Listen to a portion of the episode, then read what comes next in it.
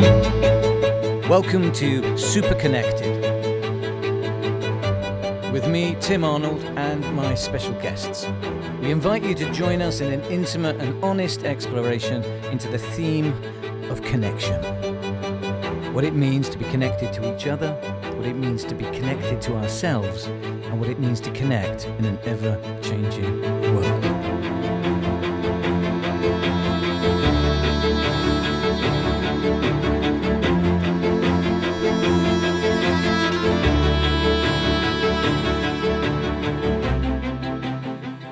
Anna Smith is a film critic, broadcaster, chair of the London Film Critics Circle, and host of the podcast Girls on Film, which was listed as the best feminist film podcast by Stylist magazine. A long-time contributor to Time Out, Metro, The Guardian, and Sight and Sound, Anna appears regularly on BBC TV, radio, and Sky TV. She tweets from at Anna Smith Journo, and I'm thrilled that she's joining me now for Super Connected. Anna, welcome to the show. How Thank are you? Thank you very much. I'm absolutely delighted to be here. Thanks for having me. I'm good. Oh, pleasure. And we finally did it. Um, yeah. So, I, I mean, there's a lot of different things that I'm going to ask you about. But to begin with, the obvious we're all in lockdown, uh, we're in the middle of a global pandemic, and somehow uh, the film industry is you know, reinventing itself every couple of minutes. Tell me and tell our listeners about that from you know, your perspective at the moment. Well, it's been a fascinating journey because I was going to screenings and doing junket interviews just days before lockdown, and there was a hmm. nervousness in the air about whether these big releases would actually happen. And then very suddenly it became clear that a lot of the big releases that I'd just seen would be postponed till much later in the year. And then yeah. more and more got cancelled, more and more got cancelled. And in the Critics Circle, obviously, a lot of our members were very worried about making a living because we were starting to lose work. Uh, and we were all very worried about our friends in the film industry. Um, but what yeah. has been fantastic is to see that the way, like many other industries, the film industry has managed to adapt and to rise to the challenges that are now presented to us. And so many film releases are now going digital if they can. And a lot of what would have been done on stage um, and, and, and filmed has been doing has been done in people's own homes and it's been extraordinary really to see how fast that has happened and how film companies and actors and producers and writers and directors have come up with creative solutions. Is, are you like me where you sort of um, you know you sort of receive the sad and at times horrific side of what's happening globally uh, and in our country uh, but at the same time as seeing some positive things, which sounds strange. You know, there are people who are dying, um, there are people who are suffering. Um, obviously, the terrible situation with the NHS uh, uh, and how they've been treated. Uh, uh, it, it, it's it's it is awful, but there are lots of pockets of um, positive sides to what's happening, aren't there?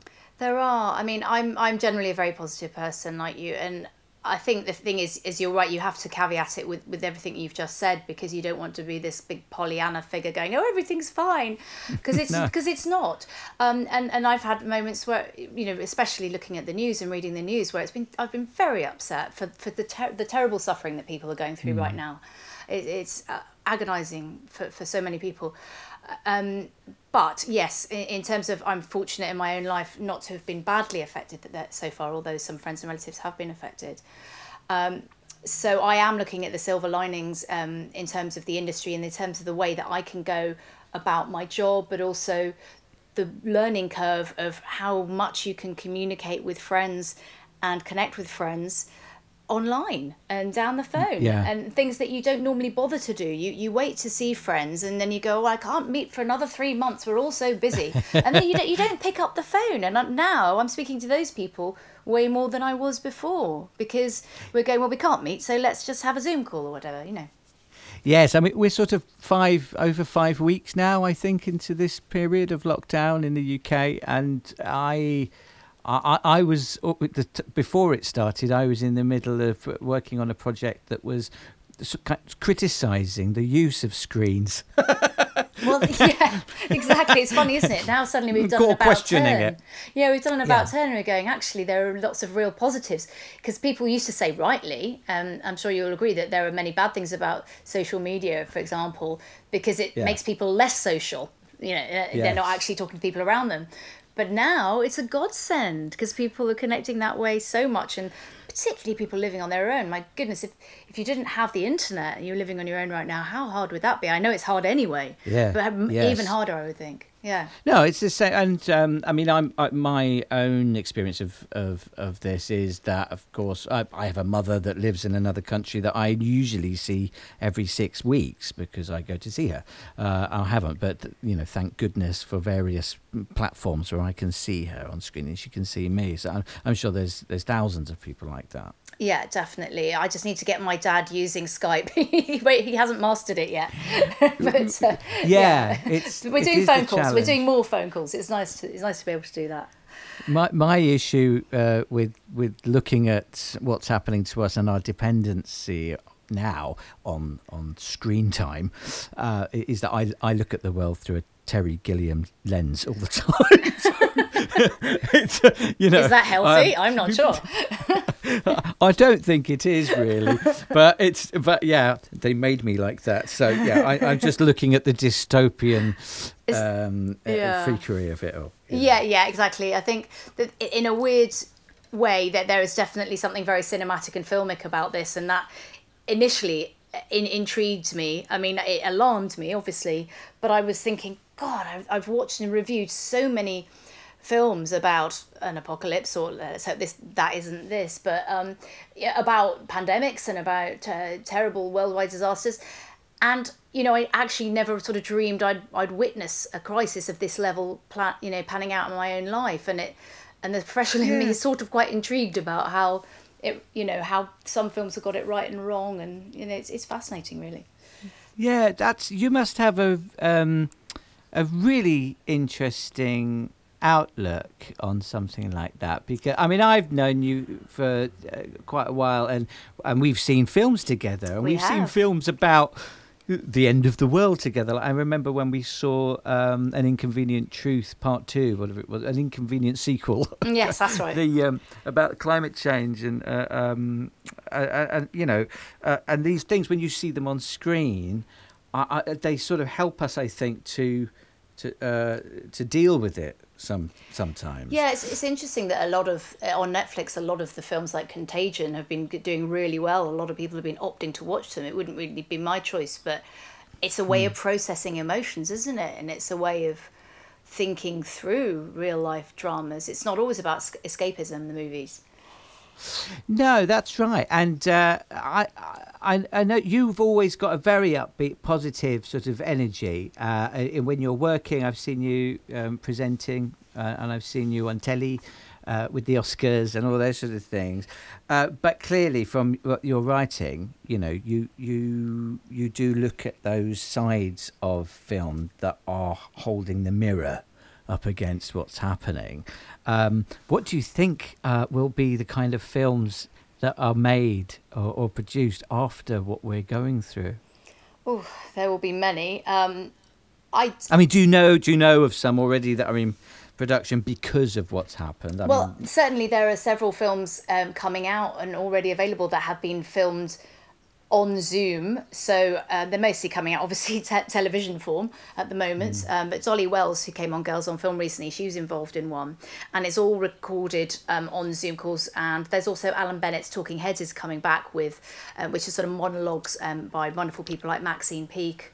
And obviously, that's perfectly possible to record that on your you know down the line with the producer on your on your laptop so those kind of things certainly with actors that i've been speaking to lately those are the kind of projects that obviously are happening at the moment fast but other Yeah. things are clearly being written and I think it, it, it it's, it's a bit like you're saying about holding up a mirror. It's almost like holding up a mirror to whoever is doing the writing and the conceiving at the moment.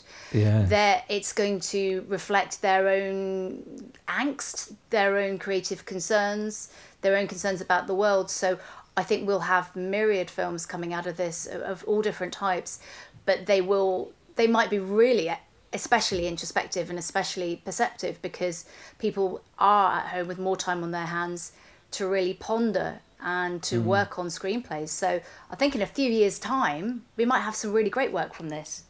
Yeah, I, I'm really interested to know what you think about um, the, the subject of quality uh, and pr- uh, production quality, because uh, you know there's there's a generation who just think that if you haven't got a half a million pound budget for a movie, and then it then it's really not a proper film. You know, and then clearly now there's, Yeah. going, there's going to be films being made where the, the resolution and the quality uh, over platforms like Zoom or whatever are, are obviously really poor, uh, but won't be judged for it. Do, you- do, do, do you know what I'm talking about? That there's there's this. I think somebody recently made a film on iPhones. Was it Steven Soderbergh? Um, Oh yeah, yeah. There's been a few iPhone movies. Yeah, yeah, iPhone movies where you know sometimes it sounds like a kind of gimmicky thing to talk about uh, in your marketing, uh, but it's interesting, isn't it? And of course, loads and loads and loads of films are just being released on YouTube and of great quality. Uh, but but there's there is a kind of debate, isn't there, about whether it's a proper film or not. What what's your thoughts on all? Well, I that? think yeah, this this crisis is is very interesting because it's showing that people are perhaps realizing that content is the most important thing. Of course, we all love a big slick movie, especially on the big screen, and I'm a big fan of spending lots of money on the uh, wonderful cinematography. That that's for sure. I don't want to lose that. But you know when it can be afforded. But of course, there are lots of great movie movies, indie movies, as you suggest, that have been filmed on the cheap in the past, and I think perhaps we'll have more in the future. One interesting thing is that for me, not just as a critic but as a broadcaster, because I'm experiencing this firsthand at the moment. Because just announced, exciting news: Girls on Film, the podcast, is going to be going on YouTube for three special episodes, actually filmed, so video episodes, um, and that's on the BFI YouTube channel.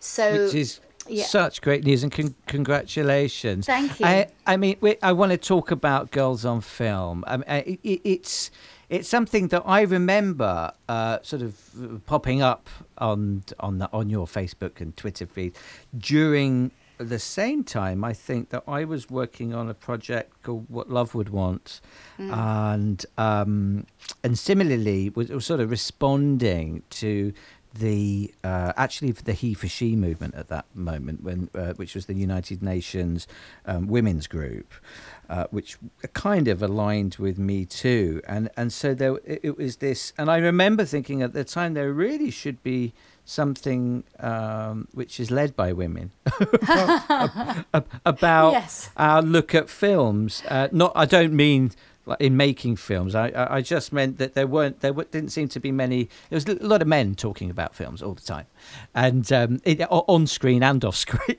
yeah. so then you you and you how did it come about? Talk. I mean, I'm, I, I, I've never asked you that. Oh, right. Okay. So actually, Girls on Film is the name I came up with for a TV show that I was thinking about and planning with my friend Simon Noakes back in the year 2000, I think, because even then, wow. you know, I, I, it was a germ of an idea. Nothing came of it, but we, we did a few rehearsals and sort of thought, let's do a film Yeah. show because exactly as you say, there are not enough So women you talking about film. You literally waited for the rest of the world to. Catch waited up for the rest of your them to catch idea. up. Yeah, and then I um then I spoke to I told my agent Hedda Archbold, who is also a great producer. I told her about the idea, and she had a great idea of turning it into a podcast, um, so that we could prove how great women are talking about film, and then Yeah. eventually maybe take it into a visual format. Um, so Hedda and I um, founded the podcast together, and we started it in 2018, and we're 33, 34 episodes in now at the moment and uh, we've taken it to Cannes, to uh, Glasgow, to Rotterdam, lots of film festivals. What's been interesting is that so many people have uh, welcomed going to see it on stage. Obviously, we can't do that at the moment, but we've had some wonderful live audience episodes, but also plenty of studio episodes and. Um, the response as well, you know, Carey Mulligan came on episode three, and then Maxine Peake and Brie Larson. You know, from the response from Mm. the A-list actresses has been phenomenal. They love it. Yeah, and I, I remember coming to see uh, one one that you did at the podcast festival in London, wasn't it? Yes. and and at King's Place, and it, it, it was I was really interested to see how many men to women ratio were in yeah, the audience. you counted, didn't you? I I was really impressed with that. Thanks for doing my market research for me. Yeah, you always remind happy to help, Anna. Can you remind me what Well, the I- ratio was? Well, I think it was sort of, I think it was about 75% women. Mm-hmm. Um, and I was trying to see uh, uh, how many other males, but I don't know. But, but it was it was mostly women, and I suddenly thought this is uh, it's great. Uh, and then on the other side was like, you know, we've got to. It's the same for the he, he for she movement. You know, uh, women's equality can only you know advance, I suppose, if there are as many men as there are women supporting it. Completely. We need allies. We need allies. And I appreciate Yeah. that Girls on Film is called Girls on Film, and that may put some men off from listening. But we certainly don't angle it just towards women. Yes, we talk about gender, we talk about sexism. We, I like mm. to think we're the fun face of feminism. We do have a real laugh with it, and it is entertaining as well. So, and it's just jolly good film reviews half the time. So I think some men have responded to it for that reason, but then some men who identify as feminists, you know, really enjoy listening to it as well, and they say it makes them think about film differently, which is, is a lovely compliment. And um, you know, fathers, I've had quite a few fathers of daughters uh, reach out, like on Twitter, saying how how proud they are that this is happening because it's a better future for their for their daughters, which is lovely. I know. I mean, I, it's something that I remember discussing on a, a panel uh, that I was asked to do on, on, on gender parity in the music industry, uh, which similarly across all industries, I think, certainly with entertainment, uh, that there just aren't uh, as many female role models if you're a young girl growing up. Mm-hmm. Absolutely, yeah. Um, and uh, so I, I, I, I think uh, you know it's it's called Girls on Film. It has to because you're at the beginning of, of a of a sort of you know period, an era of uh, boundary breaking, aren't you? Yeah, and I think the idea is to prove how entertaining women talking about film with each other can be, uh, so that eventually, you know, the BBC or ITV or Channel 4 or whoever can Yeah. have a film show with all women on it and it not be classed as um, a niche, you know, because we've had film shows with all men, that's not classed as a niche. So why should a film show with all women not just be a film show? Yeah, Or majority I- of women, you know, whichever. I agree. Um, and what about we were talking about quality and um, and uh, the ideas that films themselves. Uh, there was one group of people that would say that you know making film on an iPhone and uh, isn't as important as making a film with a full production team uh, with fantastic cinematographers. Uh, and, and and again with um, talking uh, about the film industry as well. I mean, do you feel it's good that you're in that zone of uh, you know podcast and internet, or or do you, would you think terrestrial television would be a better place? Um, what's your feel, or is it everything? Is there no either or? I'd like to take over the world. No, I think it's just no. Yeah, it's just I, why not? I mean, why not have a podcast? Why not have a TV show? Um, you know, why Hmm. not have a radio show? I think uh, it could be in all different places at once. You know, and Yeah. I love actually as a film critic that I do work it across most mediums. You know, um, most media. I, I, you know, obviously I go on TV and radio, and I write, and I do online stuff. I do magazine stuff. So it's it's lovely to be able to do that, and I think uh, there's no reason why girls on film shouldn't be able to do all those things. Yeah, I agree. I mean, I'm asking really, but I, I agree with you, and that's sort of how I've led all the uh, work that I've done is by not listening to people who say, "Yes, but you have to do it like this." You know, there is Well no done. doing it in, in any way, and I see that in, in the way that you're approaching it. I just think it's really important for younger people, and certainly perhaps younger female film critics or people who are inter- women who are interested in going into the kind of mm. business that you've ended up in, and knowing there aren't any rules, are there? That's right, and it's been really gratifying that a lot of our most ardent listeners are young women who want to get into film in some way, and I mm. quite often get them asking to interview me for their podcasts and stuff, which I love doing. It's always it's always really fun, and they always there's so there's so many intelligent young women engaged with film, and they just love seeing myself and other female film critics Yeah. out there doing it, getting paid to do it with any luck. and um, you know that, gives them more confidence to go into it. So that is what we're hoping is is a more more gender parity in film criticism. But that's part of the plan um, because also my work in the Critics Circle, we're, we're working on that. Um, but you know, obviously there are more male film critics than female by quite a long shot at the moment. Sure, uh, but I th- I think of somebody like Mark Kermode, perhaps, who I, I love and I love his writing. I think he's fantastic. But I can imagine him as a as a younger man looking at Barry Norman and thinking, oh, there's a you know, there's a career there, there's a path there, there's a journey. Um, and of course, you wouldn't have had that. So you're the first one, aren't yeah. you, in a way? wow, that, that's very nice of you to say that. Well, do you know what well, I did? Well, I mean, there's, you know, Lauren Laverne and people like that obviously get involved in those things, but they come, they, they I mean, Lauren's a, uh, multifaceted in everything. She's not particular. You are specifically focused on film. And I think that's, true. that's quite an amazing thing to be to to pioneer that because it's much easier for everybody to kind of do a bit of everything these days, a bit of radio, a bit of this, a bit of that, you know. But you're very specific about your subject of you know your your specialist area. Yes, absolutely, and I think in as a journalist, having a specialism really helps. Um, and it was a very natural one that I, it took me a while to find, but when I found it, I knew that it was what I had to do and wanted to do, and I loved it. But I actually, I did grow up watching Mariella Frostrup. She used to have a film show, so uh, she was someone oh, that helped yes, encourage she... me um, that, that it was possible. Yeah. Not that I want to take away from your thing saying I'm the first, because I'll gladly take that. But um, she did. I, but she, I just, she's more I've forgotten. I used to watch Mariella mm. on that. What was that show? Was it called? the Big Little Picture Show or something like that? Yeah, yeah, that was it. Was that in the late nineties, maybe? Probably the nineties. Yes, it was. And yeah. and what's so lovely is that we're planning to get her on Girls on Film, and her oh. her publicist said to me, "Oh, Mariella's a fan," and I was like, "Oh my gosh, I've made it because I'm a fan of her," and it's oh, like, oh, it's lovely synergy.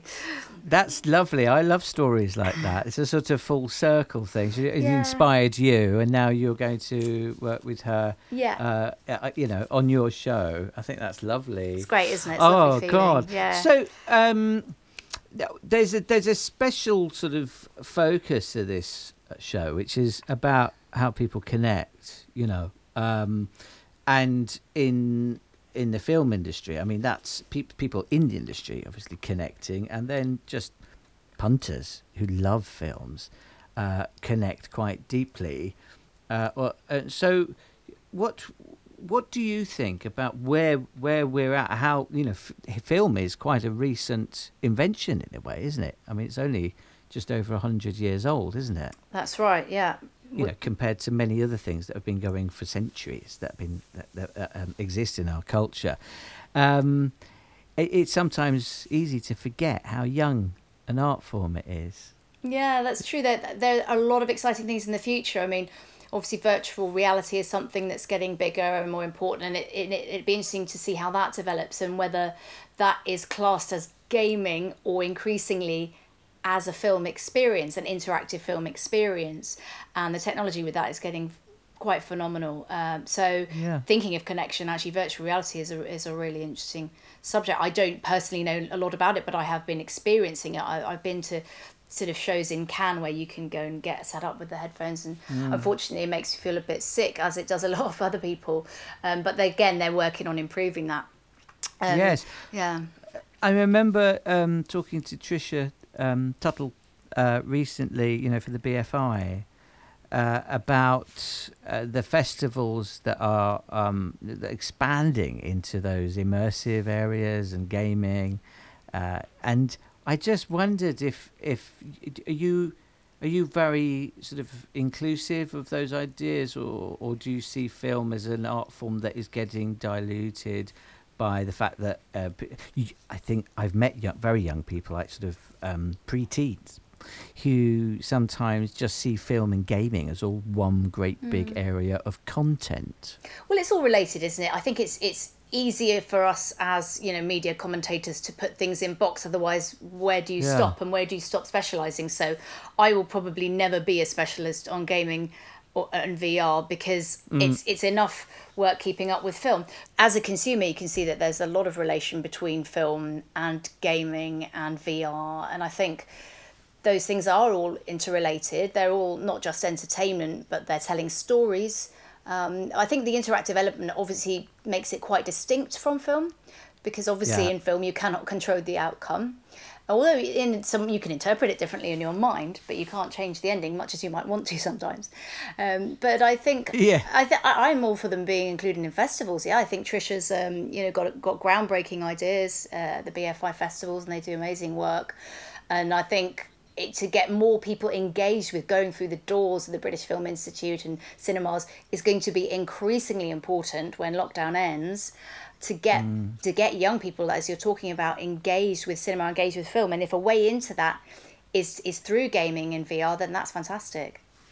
Yeah, I mean, it's re- it's just a really exciting time in the history of film, isn't it? With, with what's happening, and and the ability that younger people have to just make stuff, which which they didn't sort of th- well 30, 40 years ago. You know, Oh, it's you really- incredible. You know, I've got my, my friends posting YouTube channels for their children who are like nine or something, Mm. and they've got really good little TikTok videos on there. And like, wow, you Yeah. know, people are it's- they're so creative, so young now, and they're so up with the technology. It is incredibly exciting to think what is going to come out of younger generations. Now, um, obviously, I I ended up getting into film via music, starting with music videos, and then and then you know different projects um, like the film that that we talked about that I just released the other day. Um, but it is all that that's still to me, you know, Soho is is still about music. It's about saving music venues. everything's sort of attached to music. Um, you you've chosen a couple of songs uh, for us to play. I mean, what's your relationship with music um, in in comparison to your relationship with film, which I know is very deep? Well, you may not know this about me, but I actually started as a music journalist. I didn't know there you go. We've never had this conversation. I fell No. into it after journalism school, um, after university. I got a job on um, a dance music magazine called Generator, and it was just a job because I liked clubbing, I liked music. Yeah, yeah. Um, but you know, even though I ended up editing Wax magazine, which was a dance, also an underground dance music magazine, I could do the editor's job, and I had a good time in some ways, although it was very stressful because it was very low budget. But I, I was not a natural writing about music. I really wasn't. It just did not work for me. I, I adore music. I love music. I think it has Yeah. incredible power to transport you and to change your mood and to and I love Mm. dancing um, and oh gosh yes I love music but there's there's a big leap from that to being a good writer about music and even if you're a good good journalist which I, which I like to think I am but and it just turned out that film was the thing that fitted best with my style and my way of thinking my way of writing And did it? Yes, it, it, it did. It sort of resonate with your creative side in a way that music wasn't doing. Yeah, I think it was partly because film is a lot about people, and I'm, as you know, a real people person, and I'm very, Yeah, I know. I'm very interested in psychology, amateur psychology, and how people tick, and relationships, and socioeconomics, and you Mm. know, how society works. And I think film obviously explores all those things, and music is a little bit more abstract um, for me. So I think that's probably one of the reasons that I'm better at writing about film. It's true. Music is a bit more abstract, and I- um, the first episode I did of this series on of Super Connected was with Douglas Rushkoff, and he said uh, that when you watch a screen, you really um, you're sort of entering into the world of the person who's made what is on the screen, what you're looking at. But when you're listening to music, you're you're it, the music of, often just enables you to enter into yourself and and be in that sort of space which is um slightly more abstract. Uh, and- and so yeah it's it's it's i've i've experienced that as well. I asked you what your favorite song is uh, just before we started and you told me it was the cure's close to you what is i mean it's such a perfect title for where we're at historically but actually it's you've got a personal connection to this song i assume I do. Well, I, I love The Cure. They were my favourite band for many years and probably still are. Um, one of my favourite bands. And uh, when Yeah. I was a teenager, I was a little bit of an alternative, slightly almost gothy, although still blonde. oh were you a go- kind of a goth Well, uh, well, you never went the full hog, but I definitely had an indie alternative edge, you know, with You were that one blonde goth. yeah, but you? yeah, it's people used to call me the blonde goth. They did actually at college, sixth form college. So I was quite into all that, and I, obviously the Cure are one of the best, if not the best, goth band out there. Uh, Sure. I just think they're absolutely beautiful, creative melodies, and uh, extraordinary. So uh, and and very emotional um, sound. And I think when you're a teenager, obviously that really resonates, and you're looking for an outlet for your emotions. So I loved it in my teens. And then um, when I met my now husband, Ben Robards, I discovered that he is also a Cure fan. One of the reasons we bonded. We, we bonded, obviously, for many, many different You, reasons. you found that out when you were getting to know each other. not- yeah, like not- date not- two or something. And we Yeah. just going, oh, The Cure, Oh. oh, Primal Scream, and like we're listing all these bands that we both love. So that was cool. Yeah, Um, and and so your connection Yeah. with the, with the Cure is is is the connection with Ben as well. so- And it goes on because we chose that for our first dance at our wedding. oh, that is so beautiful. That song, that was yeah, your first. goes to me. Absolute nightmare to dance to. But I love this. I'm so soppy. There's uh, we did another interview with um, uh, Jennifer Dumpert, who is a dream independent dream researcher from San Francisco. Mm, she I heard it. also she al- you listened to that one great, uh, but she also chose the song that was her wedding song too. Well, So, it, it's. yeah. I hope it springs to mind to most people when you when you ask what what songs are significant and you have an emotional connection to, because you got to hope Mm. that it's it's that the, the wedding song if you're if you're happily married. So yeah, Yeah. Oh gosh. And uh, what's interesting about that song as well is that I noticed the his sort of whispering and using his breath um, as an instrument on that song. I, I've listened to it um, a few times uh, since you sent the song request, and um, and it's almost like. Uh, do you do you know what ASMR is? not sure.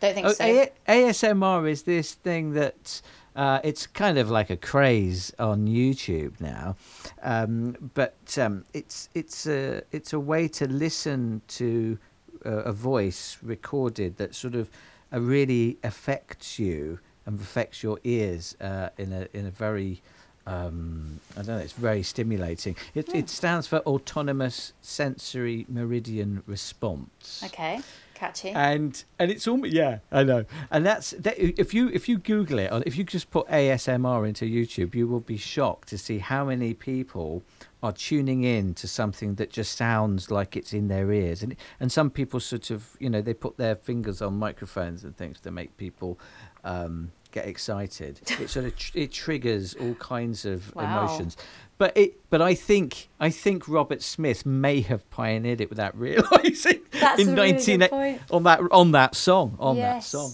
Yeah. he did have such an intimacy um, with his vocals and still does. I mean, I've seen them live quite a few times.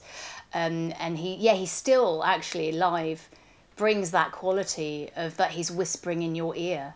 And it sounds a never- little bit creepy, but in fact, it's just, he does it so beautifully and so sincerely. It's wonderful. yeah and he's he's I, I I like those kind of artists that are i mean i like artists that change a lot as well i mean i love bowie but but robert smith has been such a solid figure in in my life since i was Yeah. at school uh he just he's the same he's the, Yeah. he still is the same But interestingly, their music, while it was always identified with The Cure, did have lots of different uh, tones and flavours depending on the track and the album, um, which I liked about them as well. Even though it was still very much The Cure and there were certain aspects that were the same, he could really surprise you at points as well. Yeah. Now, um, there's a special subject that I always ask my guests uh, in terms of what they might be connected to in this in a way that seemed fated. You know, um, I mean, I suppose for me it, w- it would be music, but uh, oh, there's other things as well. But you know, there's a some that some of us have something that just keeps cropping up in our life uh, from an early age, something that we're chasing or it's chasing us, and we're connected to it whether we like it or not. Your sort of connecting theme is graphology. Graphology, that's correct. It's the study. graphology. Graphology, Right. Hmm. yeah. It's handwriting analysis. So it's the study of people's handwriting to reveal aspects of their personality. And if anyone has ever had their handwriting analysed by a professional or indeed an amateur like myself, they will know how extraordinary it can be. It's absolutely phenomenal. You'll be obsessed when you start looking into it. I, I got oh a my um, my late mother gave a, a book to my sister actually one Christmas Yeah. of, uh, that had a section on it, and, and I sort of swiped this and got completely obsessed with it. And since the age of 15, I've been um, studying it, I've been on lots of courses, I've been reading every book I can get my hands on. And just doing lots of lots of people's handwriting with their permission. Um, at, at university, that was a popular kind of party sport, I suppose. Um, Yeah. It, it is extraordinary, and I know people are skeptical, and some people wrongly put it in the same area as palmistry and uh, horoscopes, which I think is very, very different things. And I'm not not to disparage those, but I don't particularly believe in those um, and the accuracy of those. But um, hand, it, it's many, many, many studies have shown, um, and indeed the police um, use this, uh, how much your writing can demonstrate your personality um, if, if analysed properly, and indeed um, indicate the propensity to commit certain crimes. Um, the French police use it quite extensively, and there's several um, advisors to the um, the FBI and such like in, in the US who have cracked cases um, with the help of this. So it really it isn't just a namby pamby thing, and I've I've found it's something that's since I've learnt about it has stayed with me a lot over the years because even though we, we write a lot less than we used to, every time you have a birthday, you get some cards, hopefully, and such like, and you do see people's writing here and there, especially when you're a film critic and people making notes and screenings. And, and so I do find that I know, I find out things about people that they would probably not want me to know. And I, fi- and I find out Never about- writing anything in front of you. I'm fascinated to see your writing now. I really want to see it. Um, and um, I've, I, 'cause I don't think I've seen it, but um, I've I've um, found out things about myself that I didn't want to know. But it makes you very self-aware. It makes you really analytical, and you you know it's a little warning sign sometimes. You're going, okay, Yeah. Anna, you're overdoing it. You're clearly exhausted. You're getting a bit manic here. Uh, take a break. So it's it can be extremely useful. But I've I've I found out friends were gay before they came out. Um, I've unfortunately seen when people f- felt suicidal, uh, or if they've been attacked in the past. It's extraordinary what you can find out. Gosh, and that's clearly through study. I mean, you've been studying how it works and how to interpret people's handwriting. Yes. It's not. It's not like a you can just plug into it and write. It's not. it- no. it- it's not an app. It's not an app. It's not an app, and it's quite answer. dangerous, I think, to just dip into it and say, "Oh well, if you write your G's this way, this means X." I mean, occasionally, obviously, as I'm doing someone's writing, I might throw that in that the, the way they do their G's i- is a signifier of this. But with every different um, sign, as they call it, you need at least four or five other supporting signs if you like, from other parts of the writing to do with the pressure and the spacing and such like, um, to make a diagnosis, if you like, to say, okay, this is def, this person is definitely whatever, introverted or whatever. Um, so, So how do you yeah. feel about um, when we hear news about handwriting sort of being phased out of schooling? I mean, which I I heard about in the United States. That was some that's something that's being discussed at the moment.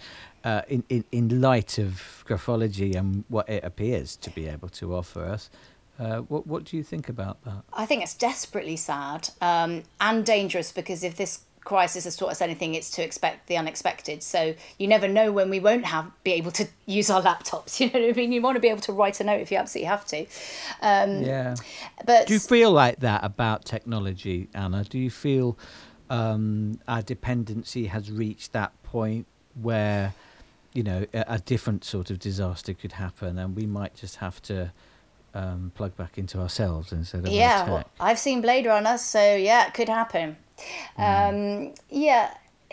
Oh, no, I, I love technology and I love everything it brings, um, but I do think it's important to keep aspects of life separate from it um, for your own sanity and mental health, as, as you've discussed on the show before, I'm sure. Um, Yeah. And um, I think handwriting is a, is a nice example of that actually, because even if you don't Oh, it's lovely. if yeah. you don't know what your writing means, I think you get a sense of it. And even when you look at someone else's writing, it's a very personal thing, isn't it? You know, when you get a card or a parcel in the post, and I obviously instantly recognise people's writing when they send me stuff, so it's just Yeah. quite nice to go, oh, so so send me something.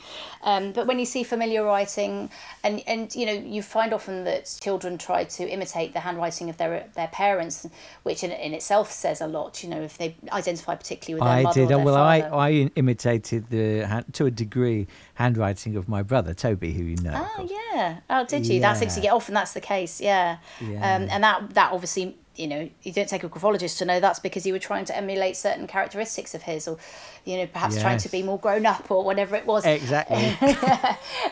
So and, and you were probably unknowingly um, sort of aping characteristics of his that reflected the very things that you wanted to be about you know that you liked about him that and that you that you respected and you wanted to have for yourself.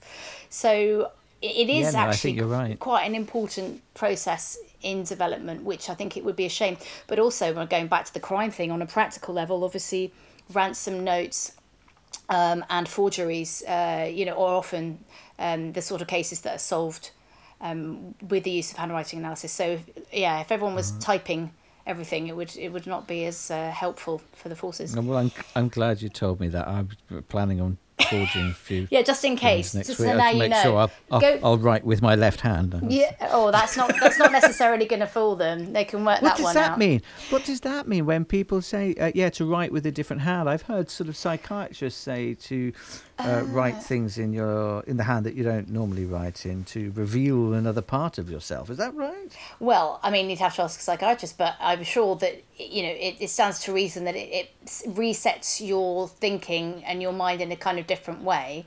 And I think Ah, that I think they probably are almost acknowledging graphology there, whether they realise it or not, because I think it's a sign that of how um, connected to your brain your hand is when you're writing, and um, Mm. how the two are inextricably linked, and how your mental health is very much um, connected. So yeah, I mean, it's a lot harder to um, recognize someone's handwriting if they do it with their left hand, but or their right hand, depending which they usually use.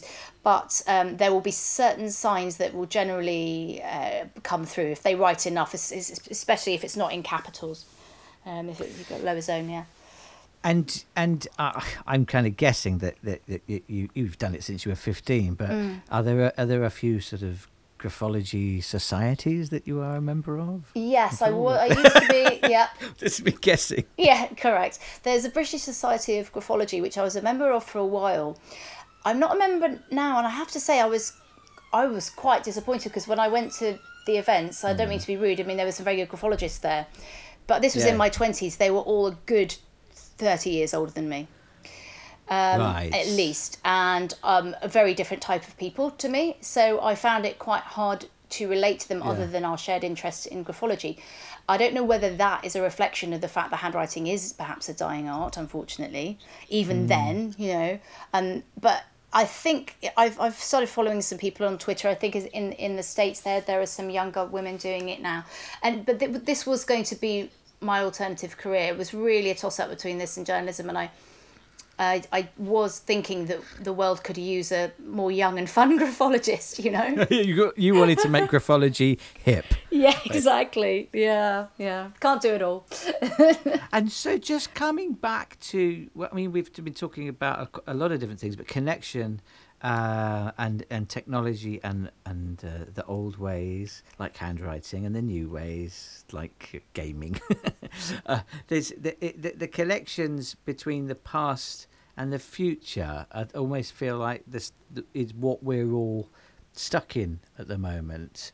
Uh, do you, do you feel a sense of um, where we're going in the future collectively, just uh, in the world at the moment, because we're all, for the first time in a long time, all in exactly the same position, aren't we? I, I think It's a- yeah, it's really powerful, and I think what's lovely is that even though obviously there have been some crimes and you know a lot of frustration and sadness, there has been an enhanced sense of community, and there has been that sense of everyone being in the same boat, and I think that's really given a lot of people pause for thought, uh, myself included. And I've I've always been someone that really loves actually just being friendly to strangers, not like a in a kind of mad way, but I love going to music festivals and Burning Man and such like to have hmm. honest, lovely exchanges with strangers who you know you wouldn't have met otherwise, but who you find Yeah. common ground with. And of course, when you're at a festival, you're more likely to have common ground.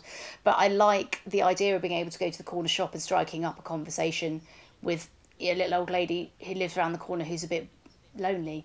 Um, and I, I hope that that seems like more of an acceptable thing to do when we're all allowed out more. You know? I, me too. I, I'm like that anyway. Uh, yeah, you are. You're brilliant at that. Yeah. I just, I just like finding out um, uh, uh, uh, how nice everybody is, and quite often they are. So I talk to complete strangers as yeah. a rule. well done. And you and your job allows you to do that as well. You've created ways of doing that with your work, haven't you? Think so. I think I, I think a lot of uh, people who are either p- performers or you know singers or whatever, uh, we do it because we love connecting. Um, and I, I took the, the those times at the moment where I go out with my my little mask to go shopping. Uh, yeah, I mean, I can't start rabbit, rabbiting to the uh, to the people in the supermarket. Yeah, I've noticed that they they're the I'm same sure it irritates well. some of them. Pardon? Yeah, but they're the same. I think every time I go to a certain Sainsbury's, Yeah. whichever person is behind the counter, they're, they're way more chatty and friendly than usual. Yeah, it's a it is a it is a sad time. Of course it is. Um, but there's it's, it's something wonderful in remembering how important connecting face to face, eye to eye, uh, is to all of us. Because um, now that we don't have it as freely, uh, it, it's just it, it's a real uh, it's a real jewel of rarity, isn't it? It really is, and I think if this has given us all the chance to take stock of that and to pause and perhaps not to rush around quite so much in our daily lives as many of us do, um, then that that's definitely a silver lining. Do you think it'll be like that if when, when we get to a point where we're, we're allowed out to play again? Do you think it's going to be a, a massive surge of chaos, or do you think, or do you think everybody think- might be? So actually, I'm going to stay. I'm going to stay at home for another week. Doubtful, um, but I think I think it'll be a mixture. Like some people will respond differently, which will be helpful because otherwise it, the pubs will be overrun. I think. Um, I think it will. There'll be a lot of people going out partying at first, and a lot of single people going on dates. There's no doubt about that. oh yeah, Uh, uh, but um, for myself, I think it will be really nice just to see and possibly when I'm allowed to hug good friends that I haven't seen for a while, you know, and family. Um, but otherwise, I think actually some things that I have been doing work wise in person, perhaps doing them online will now be more acceptable and more common. So, I, for example, I'm hosting quite a lot of online Q and A's through Zoom, and it may be that some film companies decide that's a cheaper and easier way to do it in future, and also a way to reach more audience members. So, um, I think it, yeah, I think some, I think it will be a mixture. It'll be a bit mad at first, but then people, I think some things will settle into, you know, the the, the, memory of it and what we've what we've gained by this experience. yeah. I I love your optimistic outlook and your um, ability to see the half, uh, the glass half full. Thank you. uh, during what is one of the, you know, it will historically be known as the most trying times uh, we've ever gone through uh, as human beings. Thank you so much for, for coming and chatting. I've really enjoyed it and, and, and fascinating to hear about all the different sides uh, of your life that are not just to do with film. Um, but thank you for that, especially. Um, Anna Smith, you have been super connected. Oh, I've loved it. Thank you so much, Tim. It's been such a pleasure to come on. See you soon. See you Thank soon. Bye. Bye.